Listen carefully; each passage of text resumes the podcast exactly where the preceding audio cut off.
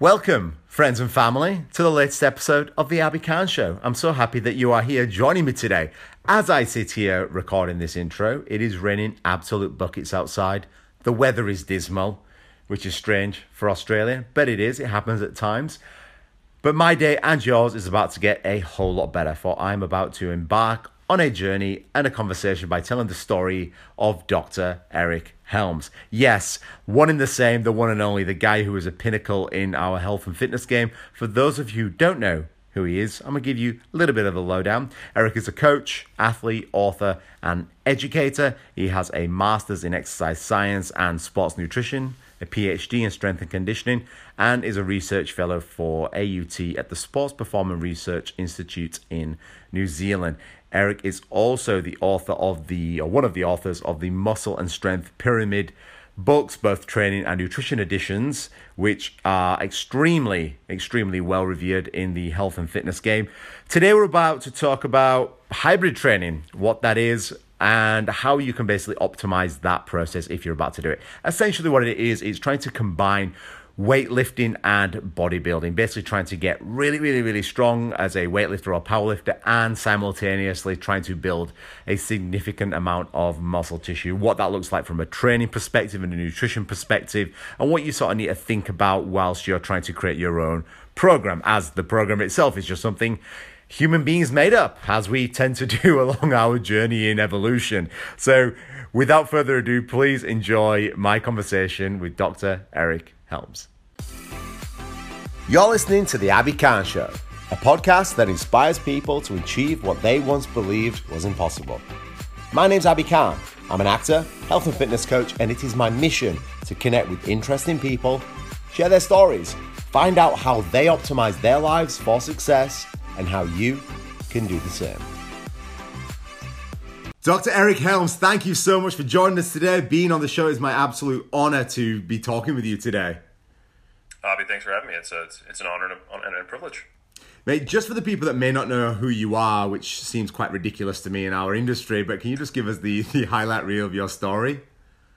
Yeah, for sure. I mean, I'm um, I'm always a little flabbergasted when people say that, because to me, I am just a dude who Uh, got way too invested in lifting and then kind of kept leaning into that. And today I'm, it's my intellectual, uh, arguably spiritual pursuit, career, uh, something I do as, as an athlete. It's what I spend most of my time thinking about and doing.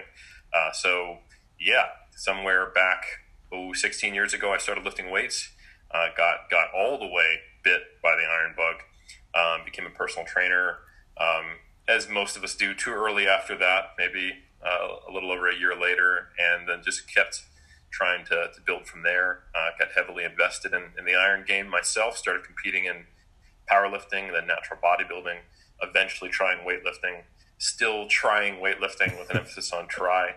Um, as I have, uh, let's just say, I don't have a lot of talent for bodybuilding or powerlifting. I have even less talent for, for, for weightlifting. So I think that spurred me to be very, very interested in the intellectual pursuit of exercise science, exercise psychology, strength, physique. And now I'm fast forward to twenty twenty. What that's resulted in is I've partnered with a lot of people I love and respect to do what I can to help the lifting community.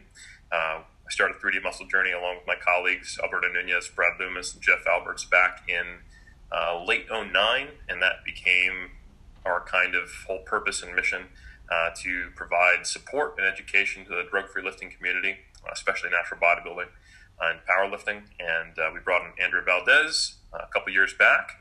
Uh, and then I also write books, do a research review, uh, do webinars, podcasts, all related to that same kind of mission statement. And I'm also a research fellow at the Sports Performance Research Institute in New Zealand. Here I am in Auckland, New Zealand at A U T, where I uh, nerd out with other people who want to dedicate way way more time than is needed to this stuff and who are doing their master's and P H Ds. That's pretty much me.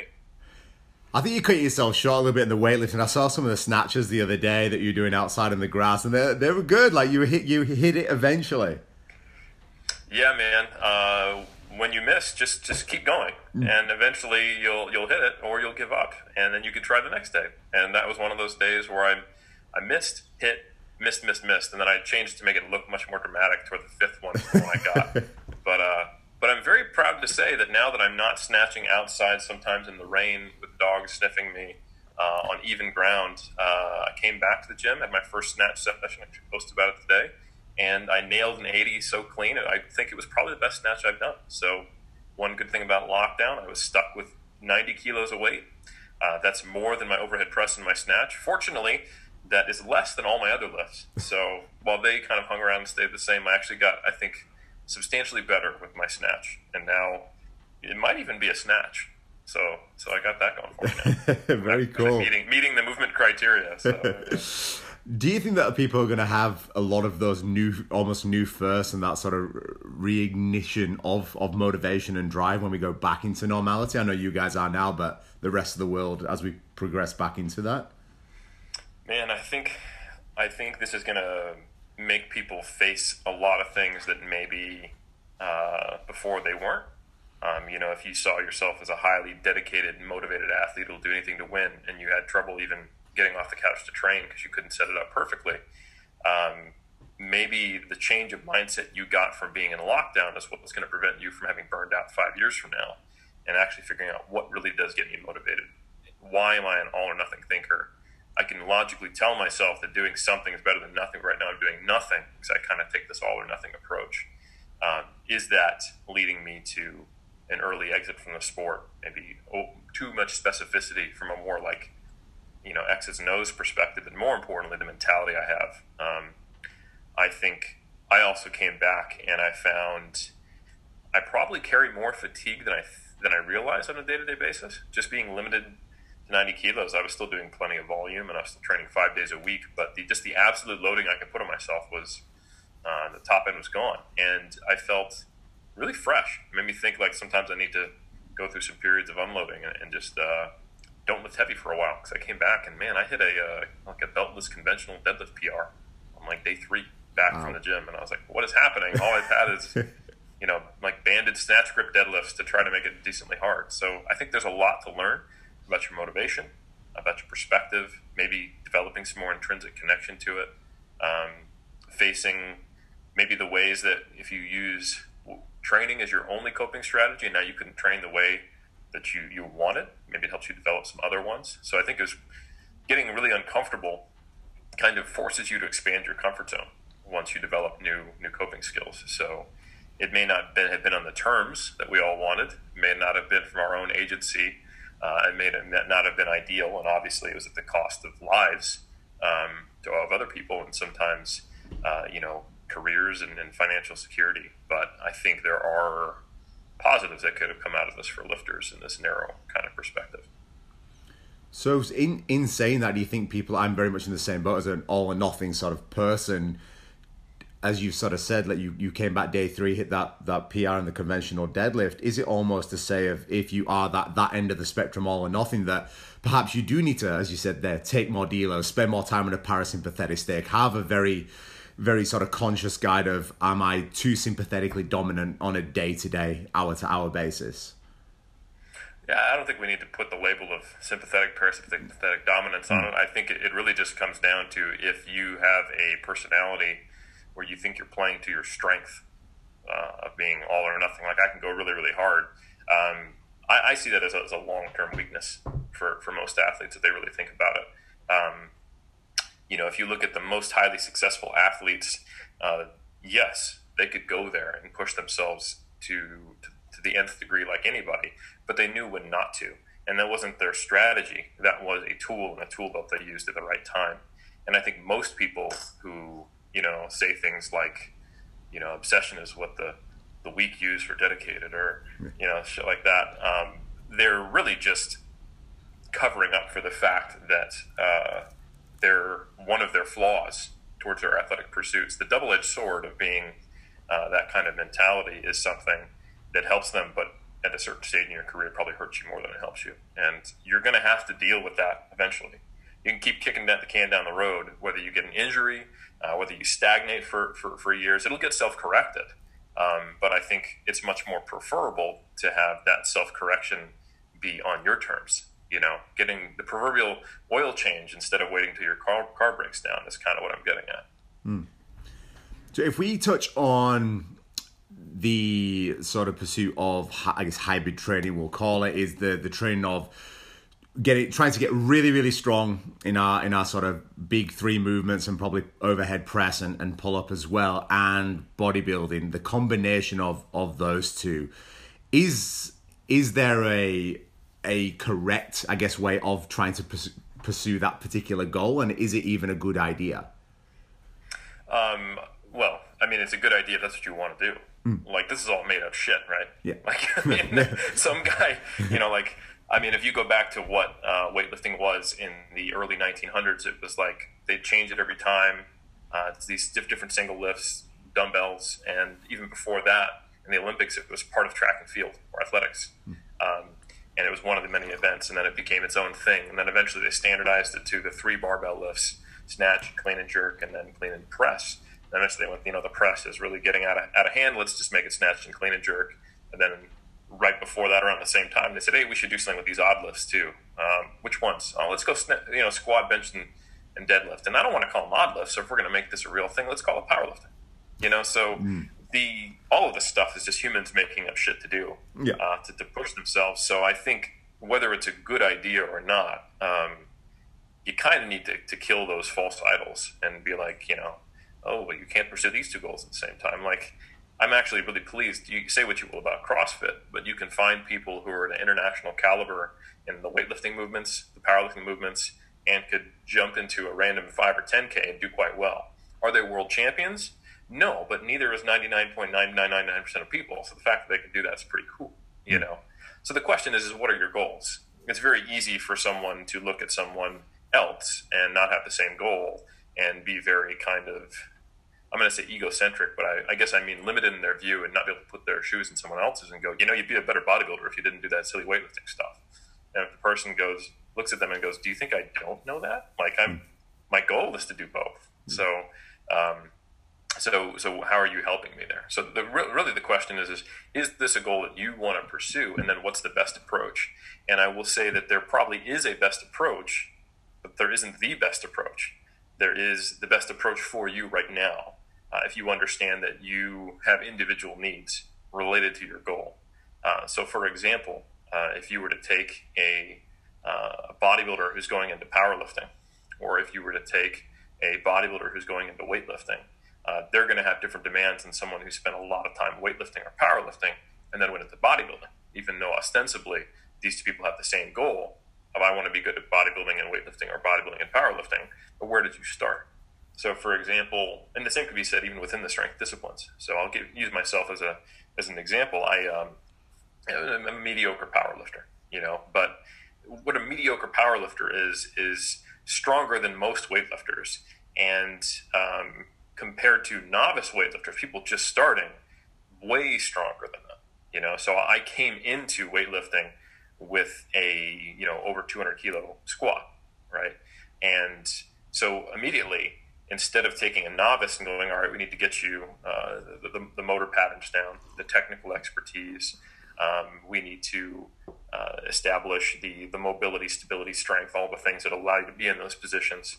Um, and then we also need to, you know, raise the ceiling on your strength. So even if we just got you really, really good at doing the snatch and clean and jerk, that you weren't limited by, like, you're not getting stuck in the hole, you know, because you're not strong enough to stand up with a snatch, you know. So those are concurrent things that it, for a novice, pretty much everybody has to work on all of them, unless you're just crazy mobile or really naturally, you know, immobile, then that becomes a more. But if we if we take the the quintessential mean, median type person who enters weightlifting, it doesn't exist, but, you know, somewhere if you follow from that normal bell curve, you're going to have to spend time on all three of those buckets.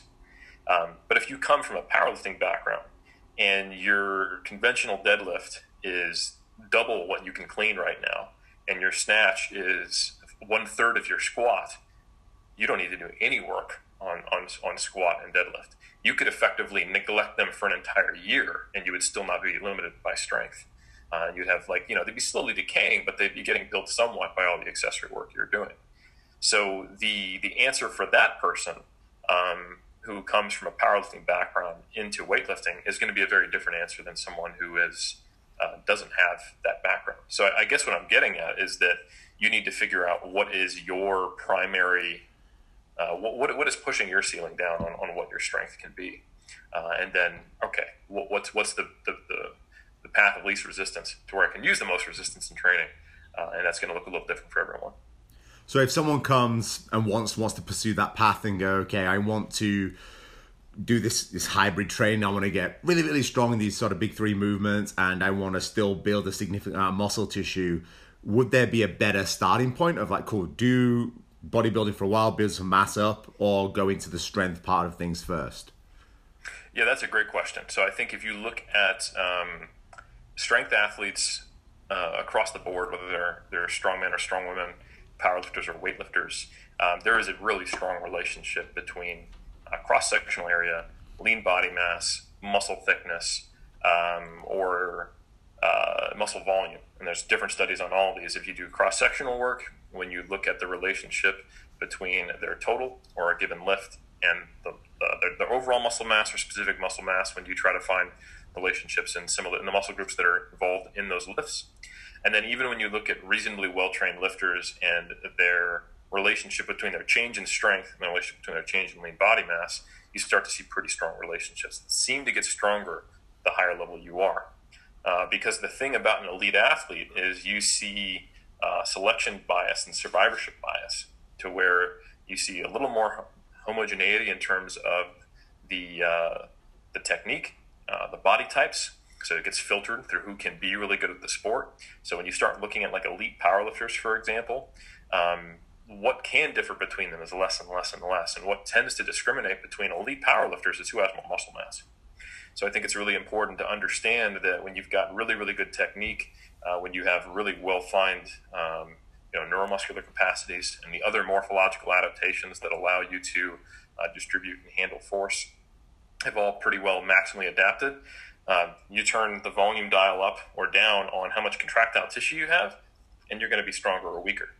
So that means that uh, at different points in an athlete's career, you need to focus on different things, and it's going to be related to the individual stuff I talked about. But then also, which of these aspects of your uh, strength has more of a predilection to adapt quickly, uh, and which is fine-tuned early.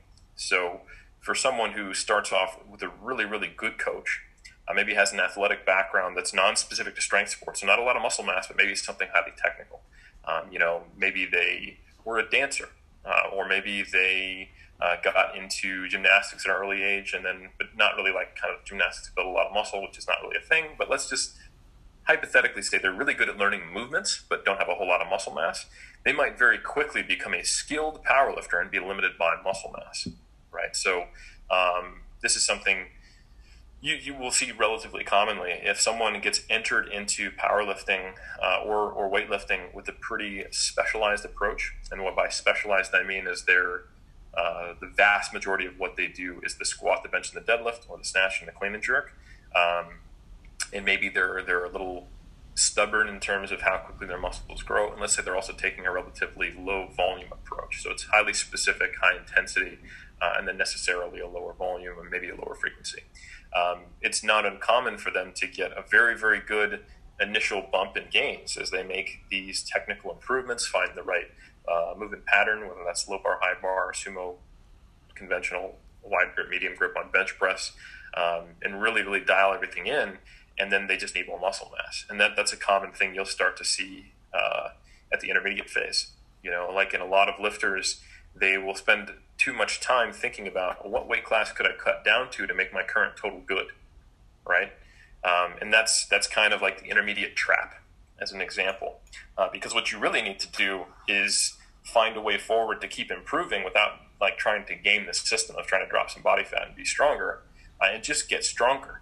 Um, you may not be elite, but almost always the uh, I rarely see the answer for advanced level athletes is to just do more. Um, but it often is the answer for intermediates who've kind of finished out their newbie gains and now they're plateaued, is they need to find a way to do more and build that work capacity, uh, manage that fatigue, and have it become the new normal. Uh, and then once they've kind of beat that second plateau and had some really good gains, then that's when they start to re- really need some some quite individual approaches. Almost by definition, the advanced or elite level athlete uh, needs a very specialized, or I should say individualized approach uh, to get them to progress. So um, kind of what the lifespan of an athlete looks like is you build everything initially. You know, an early phase strength athlete is working on um, hypertrophy, strength, and technique, um, but it, they don't have to separate them. You know, if you just start doing a moderate amount of volume across a moderate amount of uh, rep ranges that includes specific and non-specific work for uh, a novice and an early stage intermediate, they'll get all of it because the ceiling, or rather I should say the threshold for an adaptation is so low because they're so far away from where they can get. Uh, and then once they kind of hit that first plateau, it could be a nice evenly spread plateau, but most of the time you'll find uh, that they are going to have a specific area for that person uh, that needs to be emphasized. Um, so again, using using myself as an example, I'm I'm like a late stage novice for weightlifting. Um, and for me, I have very specific problems now uh, that because I come from a powerlifting background, even though I'm a relatively novice weightlifter, Um, I have all the strength that I will ever need for probably what my capacity is on clean and jerk and snatch. Um, however, a stable overhead position, uh, timing, rhythm, and, um, you know, changing some bad habits and, and getting um, better at, at, at new habits is kind of what I need to focus on. So uh, that that's kind of the way to look at it. And I think the more complex the skill you're trying to learn, this is kind of juxtaposing weightlifting versus powerlifting, um, then the more like the more chaos theory comes into it. You know, it's a dynamical system. There's more shit that's changing. There's more things that, that, that can compensate down the chain. You change one thing and other stuff changes. Um, so what that results in is that, uh, when I speak to weightlifting coaches, um, they are much less systematic. Like they start with the same process, but they understand that the road is going to fork so many times based on a whole bunch of different variables that could be limiting performance for their athletes. Um, so I, for example, on Iron Culture, I was talking to uh, Max Ada and Greg and Amy Everett of Catalyst Athletics, and they were, Max especially since he coaches and has competed in both powerlifting and weightlifting, he was talking about how weightlifting, there's just so many different pathways to Rome uh, that could end up needing to be the solution for your athlete, and that that'll change at different times, you know, um, because they will make some technique change that requires something else, or they were fix that overhead position and now they have a spurt of gains and they stop because now some little thing that needed to be fixed back then is now the thing you focus on. So it's this, uh, it's it's a more complex uh, motor skill to do a snatch or a clean and jerk than a squat, bench, or deadlift. Um, which means that there is more potential solutions and more potential problems. Um, so I think what I'm getting at is that hypertrophy is kind of like the the engine in the race car. You know, it's it's the raw power, if you will. You need you need the raw power. There's no way around it. Um, but uh, there's only so much you can do if you can't do something with that that raw power. You know.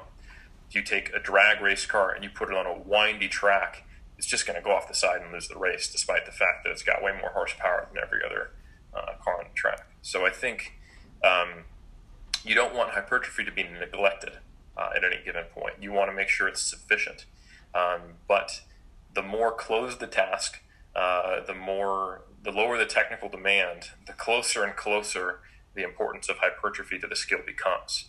Um, and I think there's, There's there's ways to look at this um, where, uh, like essentially, if you think about the like the competitive advantage being bigger has in bodybuilding, it's really really clear. Like if you are an enhanced bodybuilder versus a natural bodybuilder, there might be a hundred pound difference in you being the nattiest of natty versus the the most uh, pharmacologically enhanced and you could possibly be if you have you know the body that responds really well to that. Um, However, if you compare, um, say, for example, ostensibly clean versus ostensibly enhanced uh, powerlifters or weightlifters, especially in the powerlifting community, where there's, there's like the, it's not like, hey, you're you're in an international grade, you're in a com- you're in a country that doesn't do internal testing, so you probably only need to be clean like for this time period, and maybe you've you've you've you've had some doping violations in the past. There's suspicion or there's rumors or whatever. That that's a tough one because then it's like you're you're kind of you're you're natty for sometimes, and there's only so much you can take, you know. But if you can in powerlifting, there is you can get randomly tested and be in a pretty well regulated sport, or you can choose to go where it's no holds barred. And when you look at someone who does not change weight classes, you know, a reasonable estimate estimate is like a ten percent improvement in strength. Now that's huge. Don't get me wrong. If you're totaling seven hundred and you go to seven seventy, that will take you from, you know, like tenth place at nationals to to to first in some countries, as an example, if in the right weight class.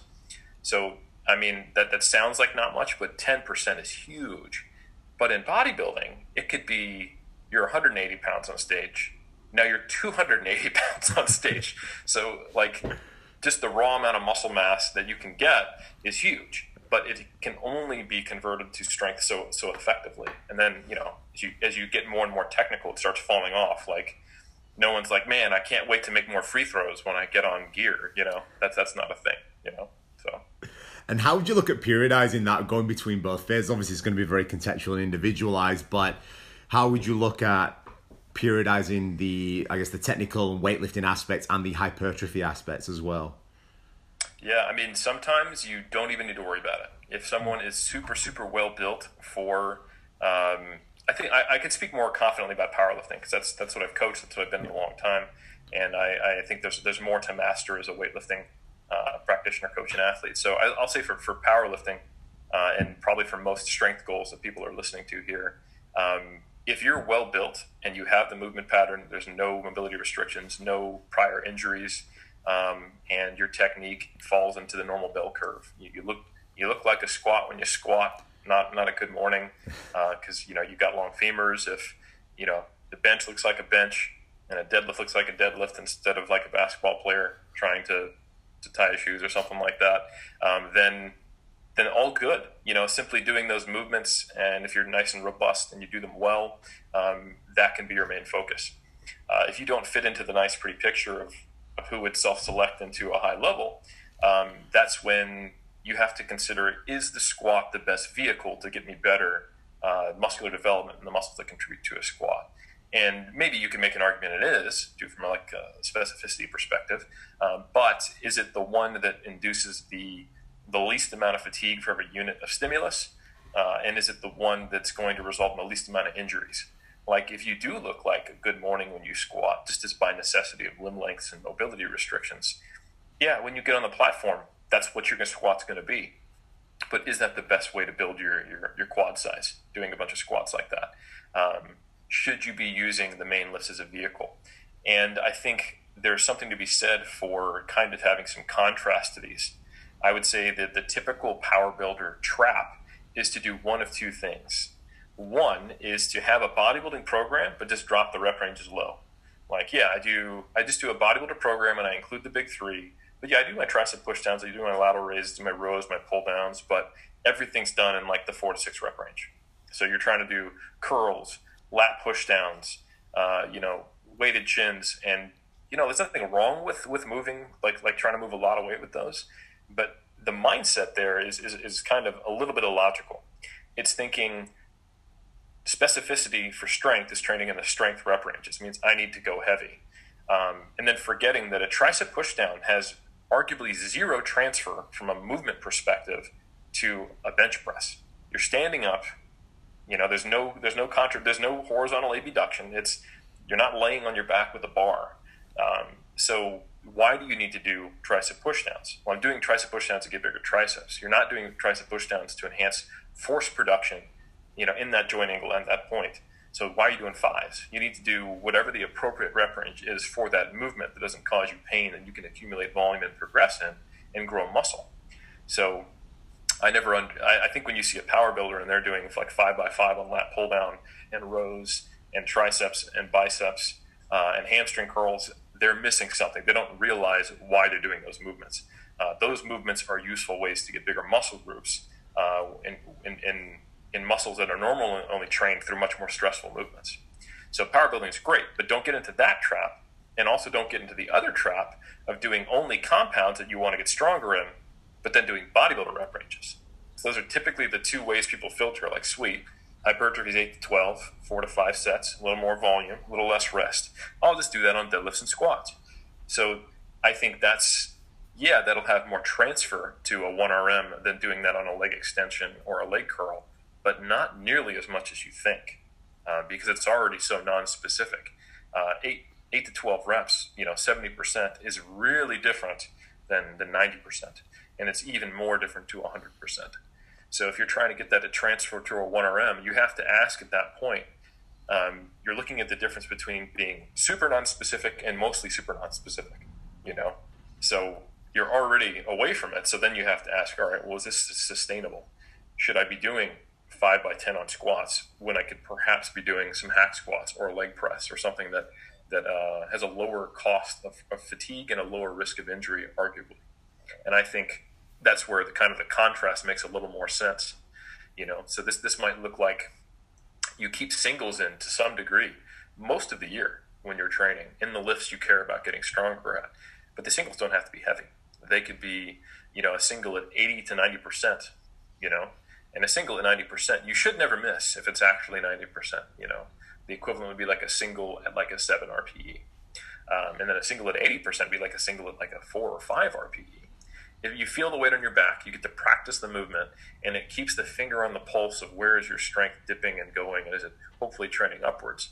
And then you get your volume on other movements, you know, uh, ones that are well suited to you, that you have access to, that don't beat you up, that you recover from well, and don't leave you with uh, with joint pain. And then as you get closer to the time when you actually want to express or test or compete that with that strength, uh, that is when it starts to become more specific. Those singles become a couple singles. Uh, they, the R P E goes up a little bit, or the percentage goes up a little bit.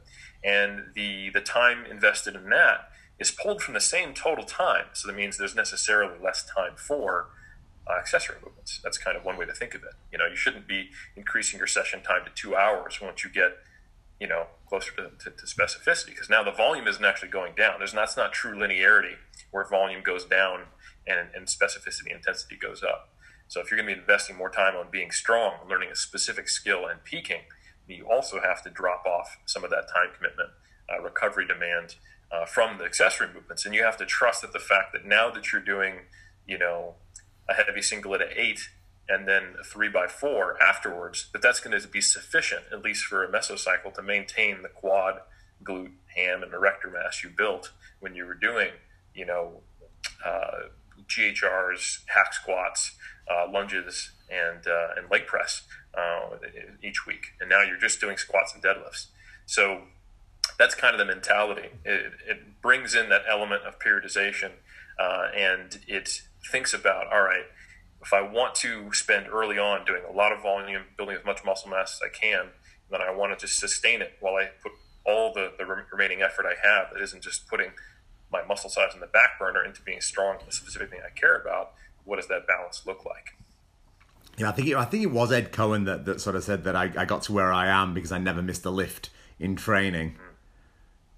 Mm-hmm. Yeah. Run. And that's certainly, I think there, there you'll see different approaches out there. Mm. You know, there's um, like if you take a look at the West Side guys, they're they're not, they're not afraid to miss. Yeah. They got eighteen spotters around them. They got, you know, the, the chain thing. They got the monolift. Yeah. And uh, you know, the I think many approaches can't work, but I think that you just want to avoid thinking in black and white terms for what strength means. Strength does not just mean I only do low reps, mm. and strength does not just mean I only do the lifts that I care about getting stronger on.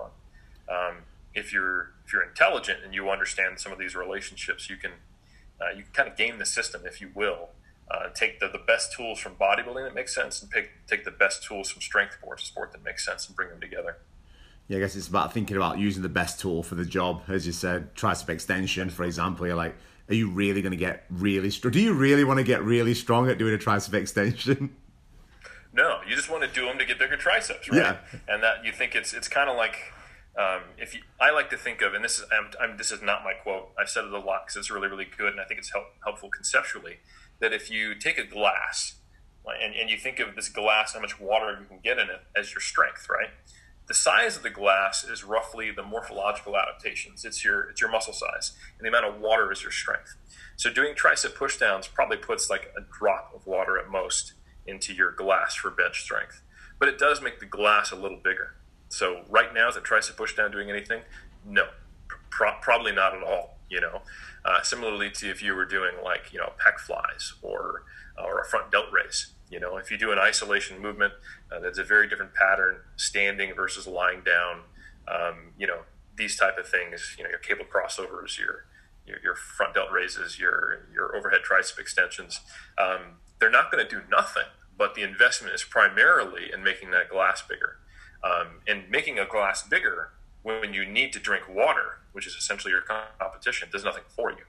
So the time to do that uh, is is early on. And then, then when you do need to fill that glass up to, to brimming uh, and trying to get the most out of it, uh, that that's when you want to have a large glass that hasn't shrunk much from twelve weeks ago when you were doing all your, your kickbacks, uh, but you want to be spending time putting water in the glass. And that's when the old adage is true. Like, what's the thing that's going to make your, your squat the best right now? Squats, yeah. You know? So, yeah. I love that uh, that analogy. That's brilliant, is that. And what would... um. What would nutrition look like from, from going between those phases as we try to express as much strength and force as we can? Would we be looking at going at least maintenance calorie surplus, going into bodybuilding, perhaps trying to get, I mean, improvements in body composition? What would nutrition look like between those two phases?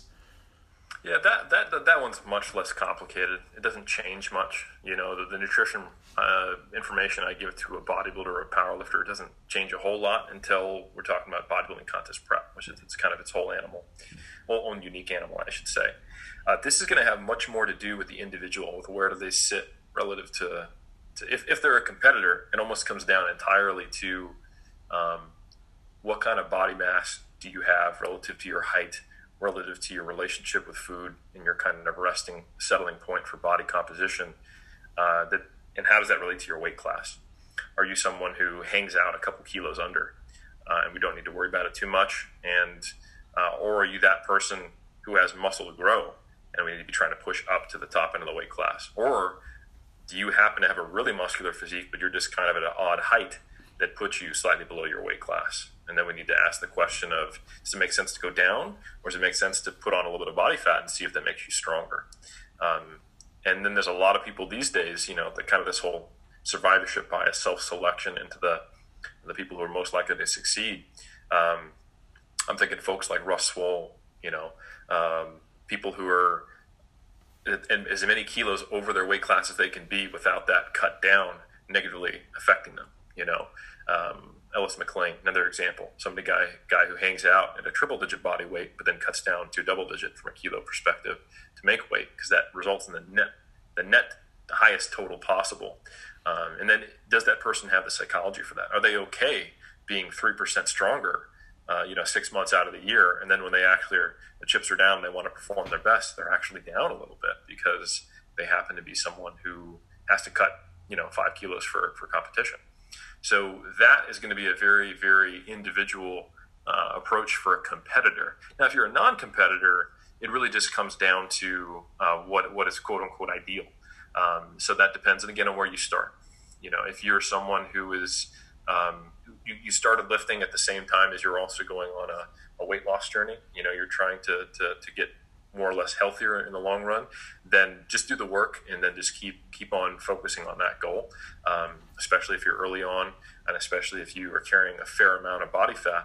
Uh, think of that as you almost have the extra food with you um, uh, that, that, that would, would make some of these things not apply to you. But if you take someone who's low in body fat and you put them in a deficit, that's when things start to go poorly. You know, so um, if you're trying to stay really, really lean all the time uh, to the point where you're focused on food, hungry most of the time, don't don't sleep well consistently, uh, and you struggle to get stronger, that's probably indicating uh, that your current nutritional status is not supportive of your goals. Uh, you can do all this hypertrophy work, but you're probably not going to grow much. Uh, you're getting good at doing work, but you're not actually uh, supplying the material to actually lay down more contractile tissue. You're not making your glass bigger. So likewise, um, you know, if you're uh, if, if you're in, in, a, in a deficit, that that that, that could even uh, circ- circumvent it more. But if you're an early stage lifter, high in body fat, yeah, absolutely, you can cut during a hypertrophy phase and you will absolutely grow muscle. You've got data to support that and a ton of anecdote. Um, so it, it's individualized, but let's say you are someone who's in, in the middle bell curve. You're just a hang around, healthy, Uh, you know, you know, body weight and body composition, and uh, kind of the hypothetical optimal would be, yeah, while you're doing more volume and trying to grow muscle, you probably want to be in a small surplus. Um, and I think the the key there is small, um, because often we kind of fall into these these adages and these tropes that are sometimes true, but sometimes are oversimplifications, or sometimes are inherited from uh, people who are have more advantages pharmacologically than we might. Um, so, you know, like, yeah, lose lose a pound to one to two pounds a week is okay for most people, unless you're e- on either end of the spectrum. You know, if you're someone with obesity and you're trying to lose four hundred pounds, a pound to two a week is actually probably too slow. It'd be very unmotivating. Um, something more like zero point five to one point five percent of your body weight per week is much more reasonable. And if you are, you know, two hundred kilos, that's three kilos a week. That's really fast uh, from an absolute sense, but absolutely something your body can do uh, when your caloric expenditure is so high because you're moving so much mass and when there's so much body fat to actually tap into. And on the other end of the spectrum, you know, telling someone who is a, you know, five foot two female who is, you know, let's say fifty-five kilos, Uh, to lose one to two pounds a week or zero point five to one kilogram might be too fast and leaves them with no calories and could just, uh, you know, result in an eating disorder or malnutrition. So I think uh, an appropriate rate of weight loss instead of one to two pounds might be zero point five to one percent of your body weight, or if you're pretty high in body fat, up to one point five percent. And then we tend to just flip that and put it into that's what your surplus should be. You know, gain a, gain a, gain a pound or, or two a week uh, when you're gaining. And back in my day, it was, and if you're natural, keep it at one pound. But that's still super, super fast and way too aggressive if we actually look at the data we have.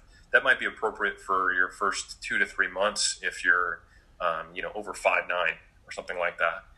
But, um, man, when you're talking about someone who's already gained a fair amount of muscle mass, they might only be able to gain, you know, five five pounds in a year, you know. That adds up. You know, you take an intermediate over three years, put on fifteen pounds. Now they're an elite level athlete in terms of muscle mass, you know.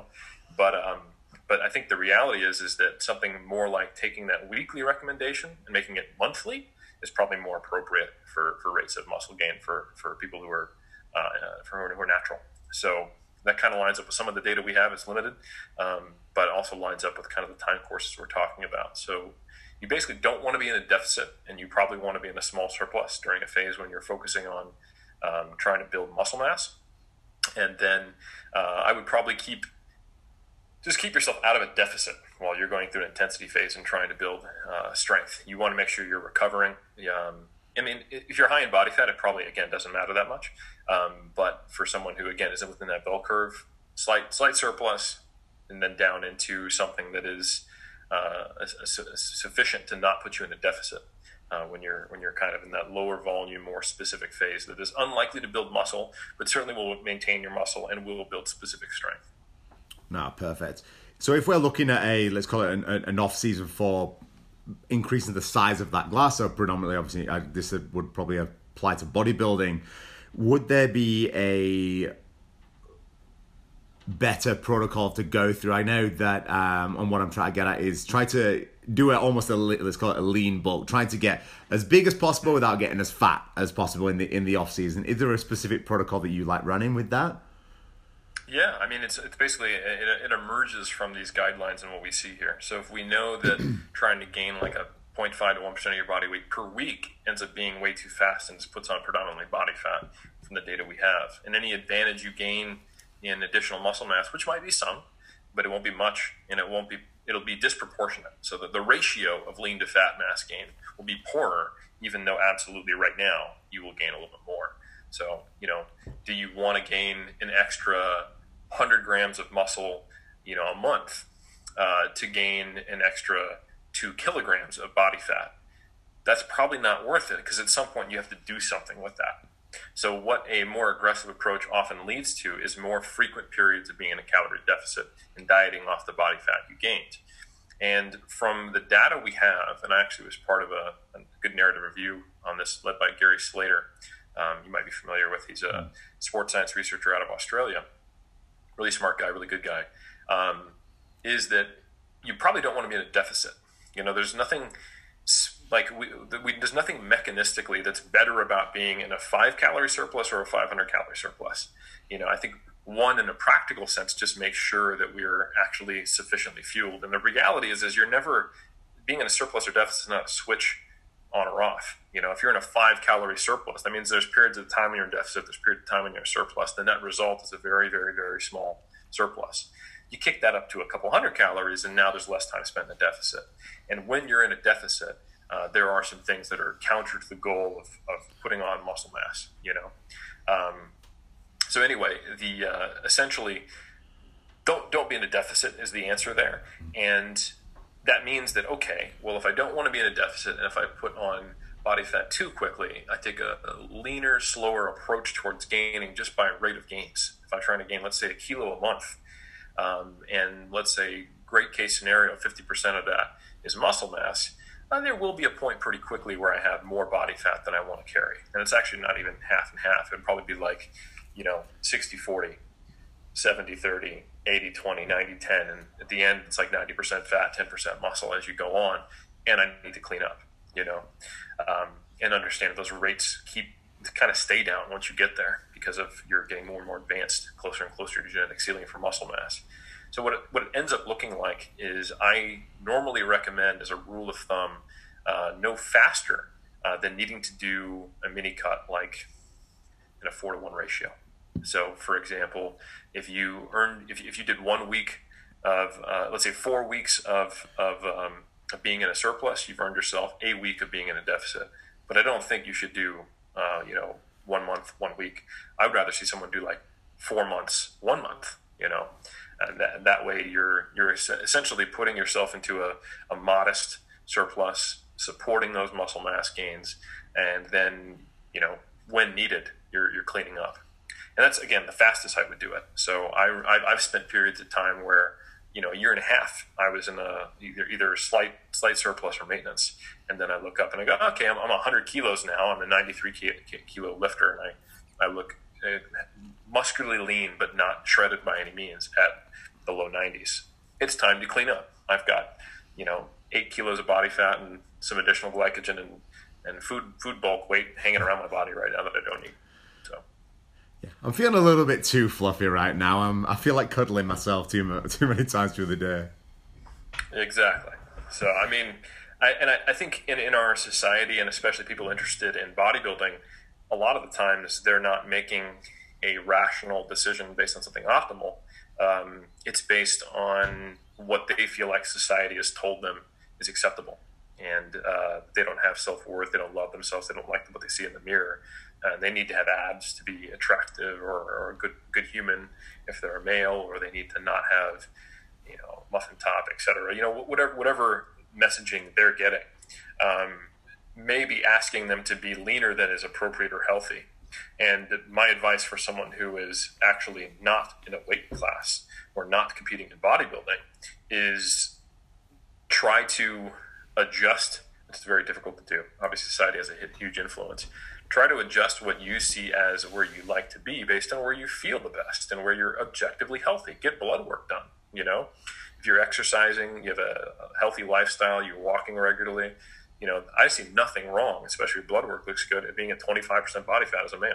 There's nothing wrong with that. Like, the only thing you could say about it is something just randomly judgmental. Like, ugh, I don't like the way that works, the way that looks, you know, it's like, well, okay, but there's nothing wrong with it. You know, that's up to you. It's your body, but don't let other people tell you that. So, um, and it only becomes a problem where we need to really reconsider things if we're trying to achieve something that's inherently unhealthy, which I think is a lot of the messaging. It's like, yeah, man, I want to, you know, try to hang out eight to ten percent body fat. Like, give me a break. Like a legit eight to ten percent body fat. Most dudes are like constantly talking about food, you know, and not sleeping through the night and have no libido.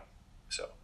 Yeah, I think we, we try and coin this term healthy, but what does health actually mean? And as you sort of said there, get your blood work done, get these objective measurements to know what healthy actually is, because walking around at eight to ten percent body fat all year round isn't healthy. And if you've been there, as you said, like you just want to you just want to eat, like it fucking sucks. There's nothing fun about it whatsoever.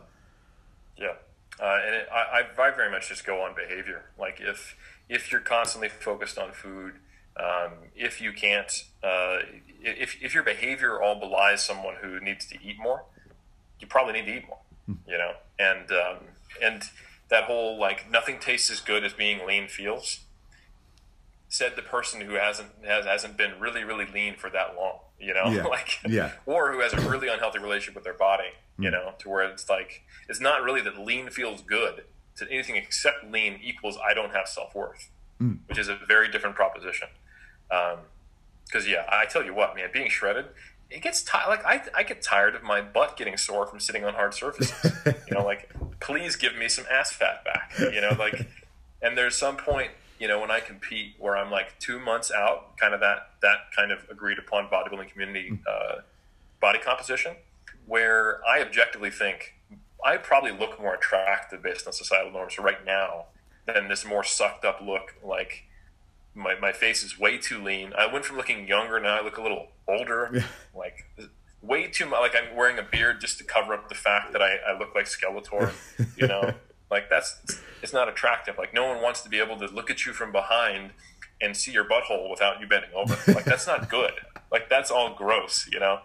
Um, give me the point where I have muscle separation, um, and uh, but my, my butt doesn't look like a rib cage any day.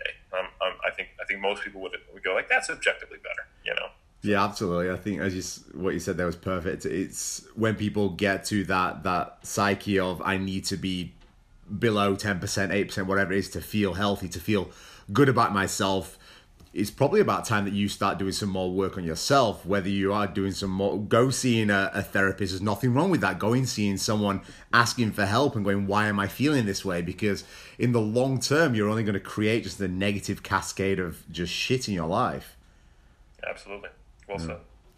So if we're looking at refeeds, diet breaks, what are your thoughts and standpoint on it? Are they efficient? Are they necessary for someone that wants to get leaner?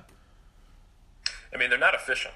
I think that, that that's, um, but that's not that's not the game, right? The game of, of nonlinear dieting or intermittent caloric restriction mm. is saying that the uh, the cost the cost to benefit ratio, the the analysis here is such that it is better if uh, it, there's a disproportionate advantage Uh, to being less efficient. It's the same kind of thing of saying about about strength we were talking about.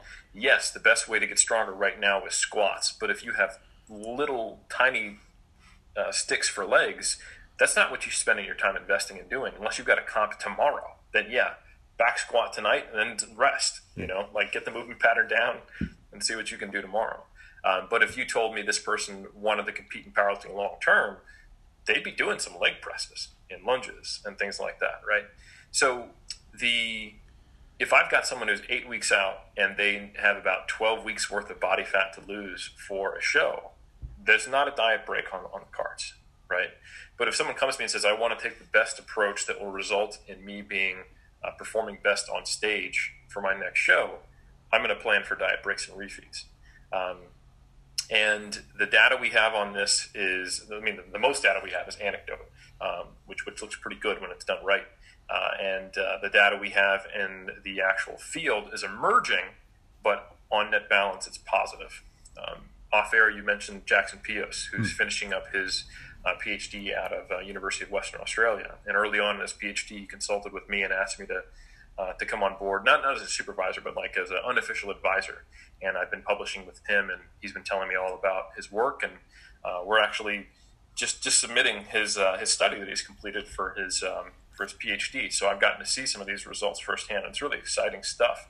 Uh, so I can't speak to that unpublished data as of yet, um, but I will say that it does seem to be that there are some, uh, I would argue, primarily psychological and adherence-related uh, appetite advantages to a, uh, a nonlinear approach to dieting, diet breaks in athletes. Um, other data we have, there's a study by Byrne and colleagues that showed um, superior, basically an advantage for maintenance of uh, rest, resting metabolic rate and, uh, and fat loss when taking diet breaks per unit of time. Uh, and then most recently, we saw a forty-eight hour refeed. So like basically a five and two setup. So five low days, two high days versus seven low days uh, come out of Doctor Bill Campbell's lab in well-trained Um, reasonably lean people trying to get leaner. And I think it was a seven week diet. Uh, so one group had a twenty percent or twenty-five percent calorie deficit on uh, all seven days. And the other group had thirty-five percent on five days. So same net calorie deficit per week, but the group that had the thirty-five percent for the two days, they were at maintenance. Uh, and they bumped their carbs up to get to the maintenance calories. And at the end of it, they saw better dry fat-free mass retention. which means when corrected for total body water, they saw an advantage uh, on ultrasound of how much muscle mass they had uh, retained on the course of the diet. It was significantly more than the group that had just the straight deficit. Um, so there's emerging data to suggest that coming out of a deficit, um, yeah, it's going to take you longer, or it requires you to have harsher deficits on the days you are de- deficiting for the same amount of time. So you could do it like Campbell did it and have uh, the same amount of time total in terms of weeks, but uh, lower calories on your low days to uh, account for the fact that you have higher calories in your high days. Or you could do it like Byrne and colleagues, or uh, like Jackson Pios' study, and have a longer total time with, with the diet break uh, ratio. So for example, Byrne and colleagues had a two on, two off, two weeks on, two weeks off, two weeks on, two weeks off, necessarily doubling the length of time. You could say the diet, but it's actually doubling the length of time before you get to your goal. You could argue that half that time is not a diet, though. Um, but you could also argue, well, even though you're not dieting, you're tracking your calories and trying to hit maintenance, which is a really important point we'll talk about in a second on the behavioral side. So no matter how you dice it, you might get some advantage in terms of maintaining energy expenditure a little better in the adaptations from dieting. You may get uh, an advantage in, in retaining muscle mass, and it may help you um, uh, be a little bit less hungry and more able to follow the diet itself. Um, so I think there there are advantages, and those findings match the anecdotes I've seen, having used these as a coach for the last six or seven years of three D Muscle Journey. Um, and it makes sense from a uh, perspective of what happens when you start dieting. So all the negative adaptations that we were talking about that we associate with being lean or trying to stay lean or dieting and feeling like crap, being food focused, not having libido, waking up in the middle of the night, all of that's associated with low energy availability. Uh, and all that falls under and more under the category of relative energy deficiency in sport. So when there's not sufficient energy for our body to maintain all physiological processes and the activity we're asking it to do as athletes, it starts cutting costs like a corporation would do if its income came down. It fires Tammy from accounting. Uh, it puts us on motion sensor lights, um, furloughs some people, and uh, you know, only keeps the A C and the heat on when it's really cold or really hot. Right? And you feel that as a person, you know, uh, women will notice, hey, you know, it's no longer time. My body does not think we have sufficient energy to support more life than my own. So my menstrual cycle is gone. Uh, doesn't want me creating breast milk right now. That costs a lot of energy. Uh, I'm not going to be feeding another human. I can barely feed myself, apparently. So no, no, no more babies for you. Guys, same thing. You'll find that uh, libido goes away. You'll no longer be waking up with an erection. Um, you'll find interest in sex, desire, all all goes down. Um, sleep starts to get dis- disrupted. Um, this has been theorized as, hey, go wake up and find food, since we have hunter-gatherer roots. Um, you'll find an intense increase in focus on food. Uh, you'll see a shift in leptin and ghrelin. Uh, so the leptin, the kind of the master controller of energy expenditure and being in a fed state, starts to drop. Uh, leptin is also secreted by body fat, which is why you can't hang out too lean, even if you get yourself out of a deficit. Uh, ghrelin is the quote-unquote hunger hormone. That'll go up. So you'll find that you don't get quite as satiated from meals. Um, your hunger tends to uh, to be a little more omnipresent all the time. Uh, and essentially, all this stuff accumulates the the in, com- in combination of how long you spend in the deficit and how harsh the deficit is. So necessarily, that means that the only way to reverse this stuff is to come out of a deficit and actually, in reality, to regain that body fat, as we talked about. Uh, body fat being a secretor of leptin. So when you take a diet break or when you go on a refeed, you're hitting pause on some of this stuff. Um, you can see a lot of some, some reversal uh, of, of these uh, adaptations. Um, however, there is a time component as well. There's some data to suggest that uh, you take a woman who is experiencing uh, luteinizing hormone pulsatility disruption. Uh, luteinizing hormone uh, and, it, and it's pulsatility indicates whether or not there may be a disruption in the menstrual cycle. Now, if you take that person and they've been fasting or eating very low calories and you see that disruption in a study and you give them a huge surplus for one day, within twenty-four hours, L H pulsatility might not go back to normal. But you give them forty-eight hours of the same amount of calories spread out over two days, basically like two days of maintenance, things start to get normalized. And this makes sense. Again, that evolutionary hypothesis, if we're going through Uh, you know, winter, no food availability, and we find one animal or one pocket of, of berries that grow in the winter or something like that. The tribe eats all the berries or kills the animal, eats it all, no more food again, right? We wouldn't want to then start popping out kids and start burning a whole bunch of calories. So um, the idea is is that essentially there's there's some benefits to not being in a deficit right now that are that don't really carry kind of a cascade like glycogen, right? Um, like being able to have the energy right now to do something. It might improve your acute performance. There's benefits from a slightly longer period, diet breaks and refeeds without fat gain, and that is, you know, preventing some of those hormones from dropping lower and getting into a better place. Uh, and that can completely deal with those problems if you're not super lean.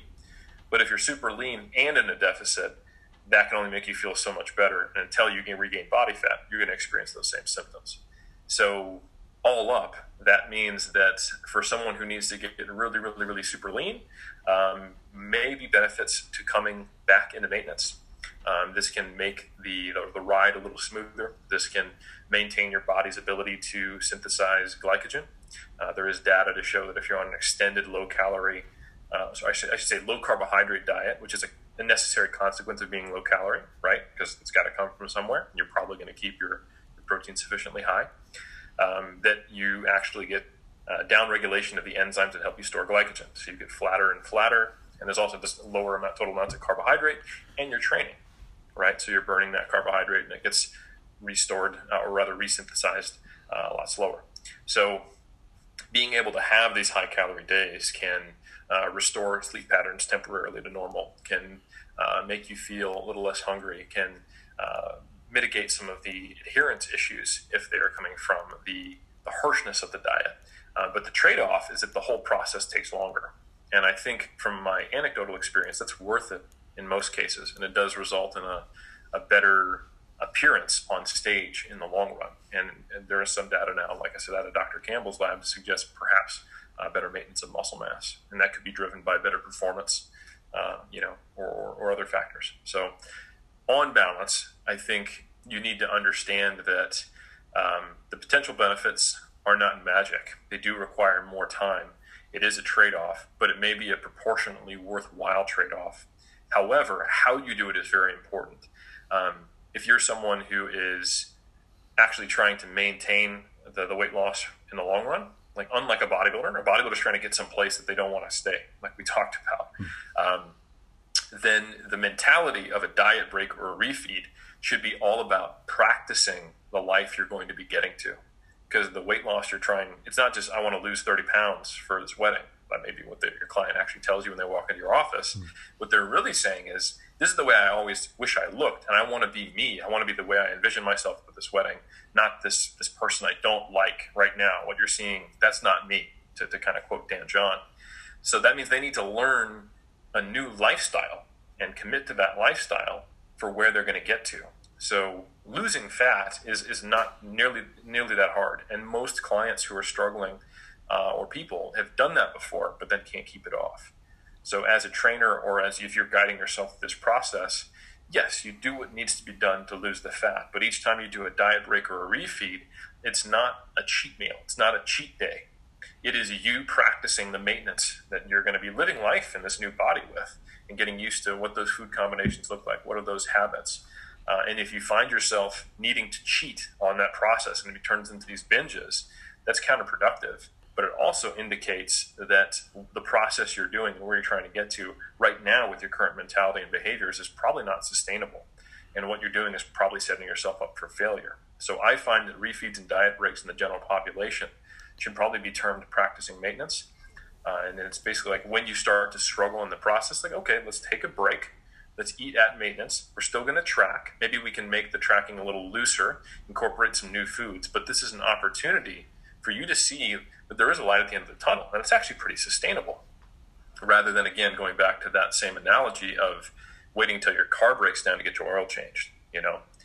And then for an athlete, it's a very different approach. It's like, look, we're going to push you to the nth degree. We need to either make this weight class cutoff. We need to either, we need to get on stage shredded. All that body fat on you needs to be not visible, um, because you have an extrinsically driven extreme goal. We're not trying to maintain this. It's counterproductive to maintain this to your long-term goals as an athlete.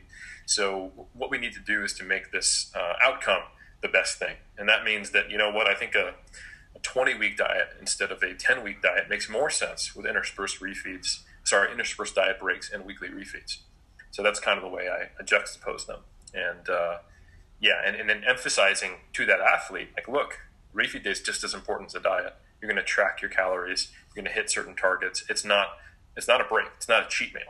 Um, it is a, a planned strategy to try to maximize our outcomes. So it's just as important as those deficit days.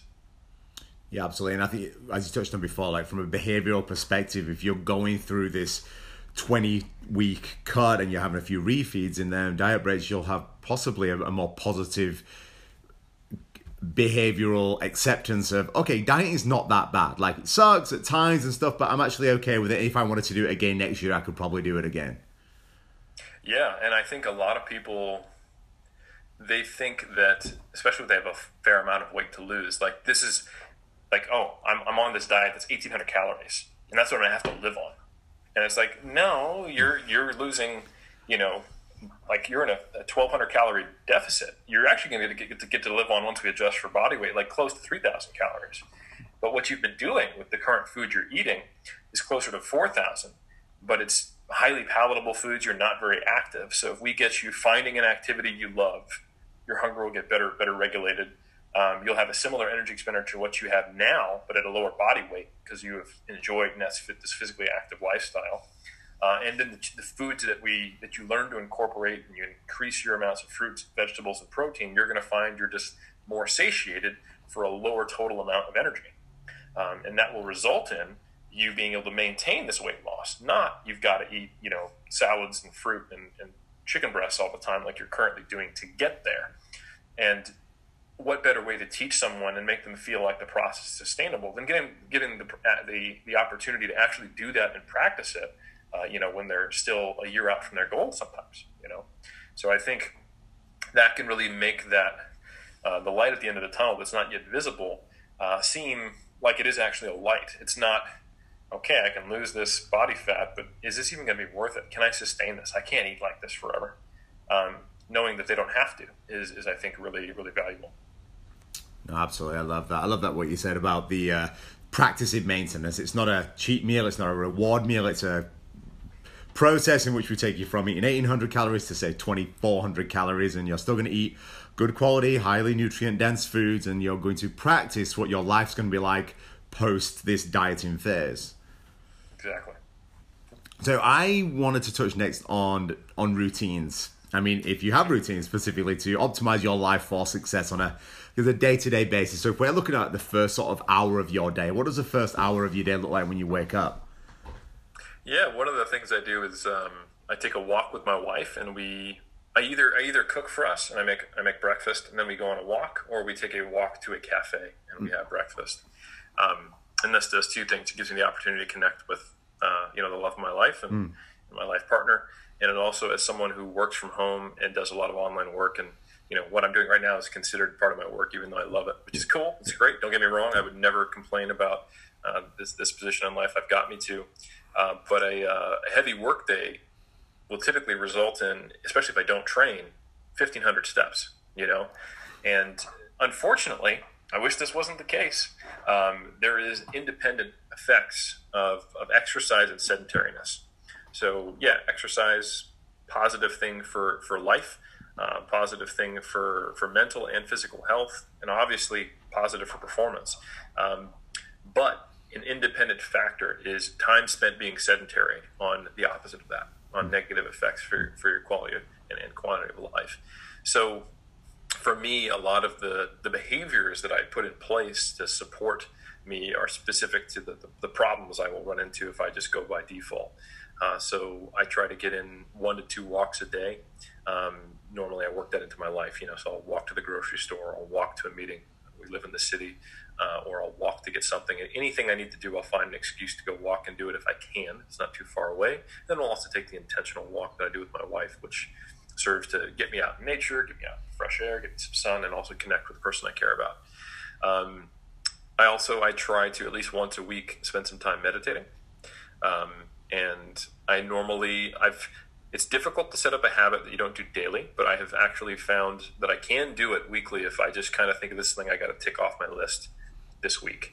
Um, in lockdown, I got to the point where I was one of those stupid memes of influencers where it's like they give the, the like the four hour routine of what they do. Like I meditate, I do my, my mobility work, I go on my first walk, I cook breakfast, I take my supplements, and then I train, and then I do my second walk, and then I do my, you know, like, and, then, and I realized that this was only sustainable because I was being forced to stay in my apartment. Mm. Um, so I kind of had to dial that back and realize that if I want to have the uh, a life of, of being let out of my cage, which now we are, thank God, um, that it needs to be something much more achievable. So now I have a, a weekly tick of I need to meditate rather than daily meditation.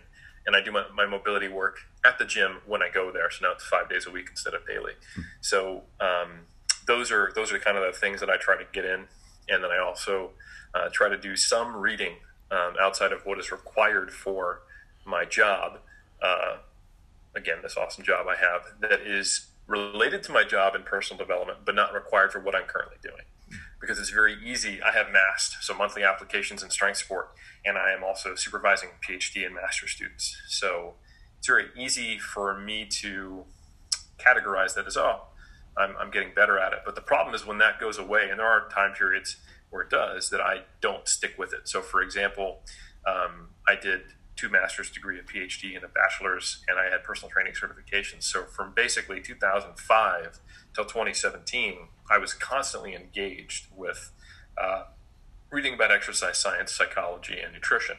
And that's great. And then I started MASS, which is awesome. Now every month I'm reviewing uh, one written article and all the stuff related to it on its topic and doing one video. Uh, and I'm also peer reviewing my, my, my colleagues. And then I had master's and PhD students. But I still try Uh, to read a little bit of something that is not any of that, that's still related to my field as kind of personal development, continuing education or whatever, uh, a little bit each week as well, um, because I find that keeps me in the process, and it's a different headspace to intentionally do that and carve out time for it. Uh, and that's also separate from me is reading for pleasure, which I do on my own. Um, so those are kind of the things that I purposefully tick off and I say are part of my routine. Um, I almost don't feel like me categorizing my training as part of my routine should be part of it, because it's something that I, I love doing. It's uh, my favorite part of the day. So um, yeah, that's pretty much it though. Mm. And then I have my workflow, what I find works best for me. I normally start with low hanging fruit, which makes me feel motivated, and then I go from there. A lot of people like, you know, start with something hard, get it done, get a big win to start the day. And I find that can sometimes be too challenging. Like me trying to write when I first wake up in the morning, people love that. They get sequestered, they get their coffee, they write. It doesn't work for me. If I take a big, challenging, creatively demanding task early on, I will think about doing it for a while and not get the ball rolling. But if I build confidence, if I have on a podcast, meet someone lovely like yourself, have a good discussion, and then I get off and I'm a bit extroverted, I feel energized. I'm like, hey, that was awesome. It's a great start to the day. I got something done. Then I feel like I have the self-efficacy to jump into Uh, something that, that's more challenging. So I normally start the day with responding to my easy emails, posting something on Instagram if I've got that lined up for the day, or doing a podcast, or all three. Um, it takes a lot of time, but I've also tried the opposite, where I go, oh, I'm spending all this time doing routine things. That took me three hours to do my emails, an Instagram post, and a podcast. Could have spent that time writing, except I wouldn't have been writing. I would have been banging my head against the keyboard. So I think I've started to, to realize that I, I do better with um, building momentum and, and getting easy wins. And then I can, I can take the leap and see what I can get done for two to three more hours of the day and get some, get some deep work done. Um, because I, I don't want to be the person who has an office job who is at work for eight hours, but didn't work for, for more than three. I do a lot better when I do this stuff, start on something, have lunch, come back, um, do some real work, and then go train. And then if I'm still energized, do a little more. So we talked about reading just before. One of the things I like asking is, is there any books that you could recommend people check out? A book that might have just changed your perspective on a thought process, on life, on a philosophy? Yeah, man, there's a few.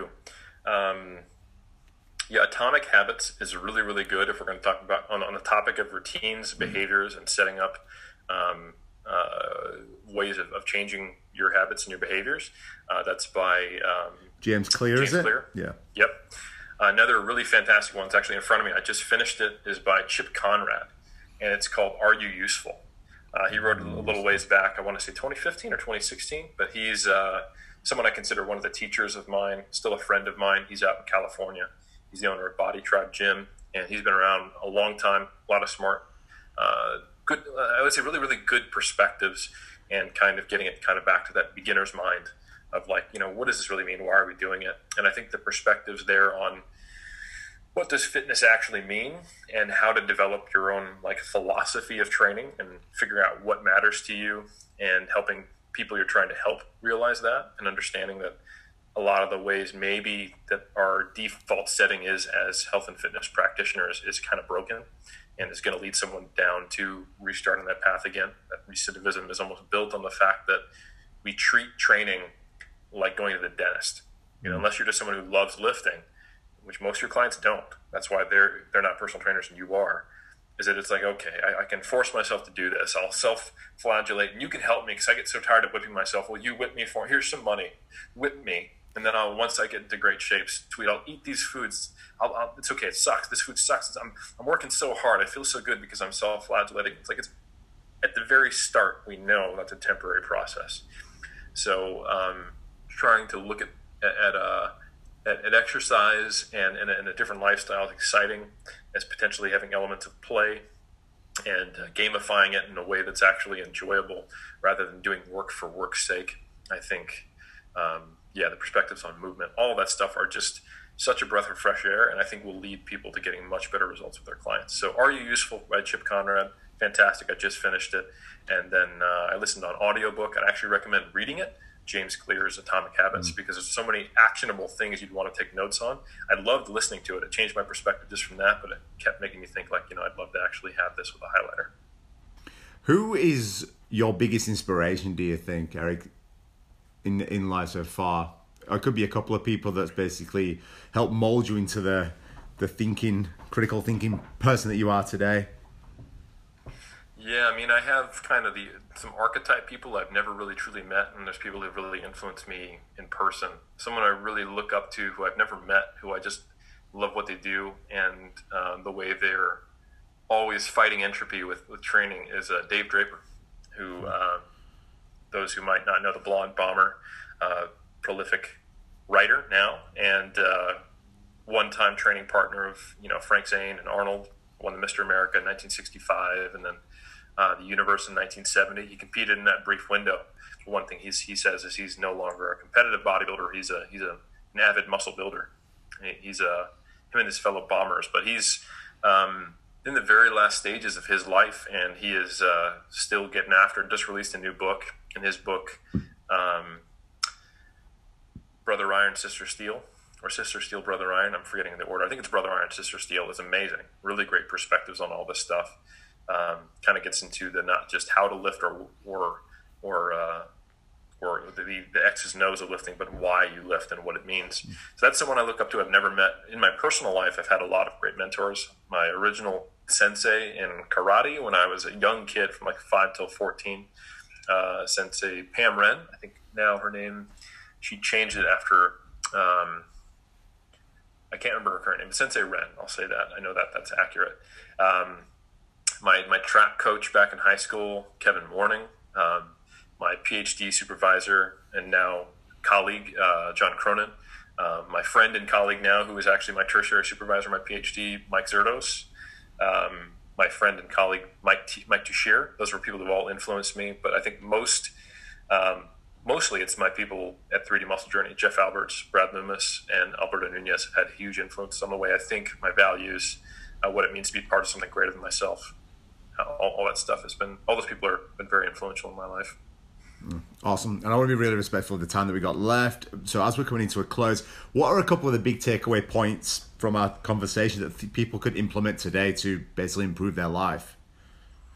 Yeah, man. I think anyone who has uh, concurrent goals of wanting to be really strong and really big, or really muscular at least, um, is to understand, uh, to, to, to take some of the kind of the idols off the, the pedestal. Um, you don't have to, to only do fives, and you don't have to only do the big three, or you don't have to, like, I think what what is building muscle come down to is finding a way to put progressive tension on tissue, and the tissue you want to put that put it on is not your joints, So what's the best tool to hypertrophy a given muscle group in the way that you enjoy it? You can do a fair amount of volume with it because that seems to be associated with how much you grow um, and can recover from. It doesn't interfere with your strength work. And then what's the best way to build your strength? If you're built like a little squat nugget, squat. If you're not built like a squat nugget, squat is what you need to learn the skill, but then do other movements that, that support your, your technical inefficiencies or your body type. Um, so finding that um, being more specific for the given task and then balancing those two together is probably better than trying to be specific for everything at the same time. Fives on tricep pushdowns or twelves on squats. You know, trying to do two things at the same time, you sometimes you, you do nothing. Um, so that's uh, that, that'd probably be the take-home advice based on what we talked about. Cool. And what's next for you guys over at uh, three D M J or for yourself for the rest of this year? What are you working on? Man, that's a good question. I've I've uh, actually really enjoyed giving more and more time to uh, being an athlete. Um, so um, dedicating more time to my training. And now that I have concurrent goals of competing in strongman, weightlifting, and powerlifting um, for a while before I ever get back on a bodybuilding stage, uh, that it requires me thinking in very different ways, you know. So uh, my bottlenecks are very unique to me, which means the solutions are hard to figure out. You know, how do I get um, better, better overhead position when I don't have, it feels like I don't have the, the range to do it thus far, and I know it's possible, but how do I get there? You know, um, what do you do when you can only snatch eighty kilos, but you can squat over two hundred? Uh, what do you do when you, when you can clean one hundred thirty-five, but your best jerk is one fifteen? So these, these, these little, uh, these question marks are things that uh, put me into an uncomfortable position, a challenging position, um, and requires me to rely on the expertise of others and learn. So it's been really cool to do that. Um, so we shall see. I've, I, I had specific competitions. April eighteenth, I was going to do a weightlifting comp. May second, I was going to do a strongman comp. Uh, but then after eight weeks of being on lockdown, I had an extra week because I came back from overseas travel um, and had to self, self-isolate as well on top of the, the mandated country one. I became much more intrinsically motivated um, because I had to just focus on what I could do. And I have to say I'm a little less interested in getting on the platform Um, for any of the three sports right now until I feel like I have made the kind of progress I want and I've corrected the things I want. Um, I'm a little more intri- internally driven, so I don't know what the year's going to hold for me. I want to get better at, at, at weightlifting um, and I want to get stronger. Um, and uh, whether that leads to the platform or, or not, I haven't yet figured that out yet. So I'm just kind of see where my soul leads me at this stage. See what life brings you. It's part of the fun, I guess. And yeah. Lastly, where can people find you? Where can people reach out and say hello and, and see what you guys are up to? Yeah, like you said, three D muscle journey dot com. That's the number three, the letter D, then the words muscle journey dot com. From there, you can find links to my books. You can find links, that's the Muscle and Strength Pyramids. You can find links to Mass if you click on the products. You can also find over one hundred fifty podcast episodes. You can find almost a triple digit number of, of blog posts. Um, you can also find links to the three D M J Vault where we have courses to make you a better student of the sport, both free and paid. Uh, and then if you're interested in the history, science, and culture of Iron, check out me and Omar Isif at Iron Culture on YouTube, Spotify, and uh, iTunes. Uh, and then lastly, if you want more daily content, check me out at Helms three D M J, and we'll have, uh, I'll have most, almost daily stuff there. And we can all see your uh, your journey and where it takes you, whether you decide to get on the platform or not. Yeah, at the very least, I'll be doing snatches and something that approximates a clean and jerk.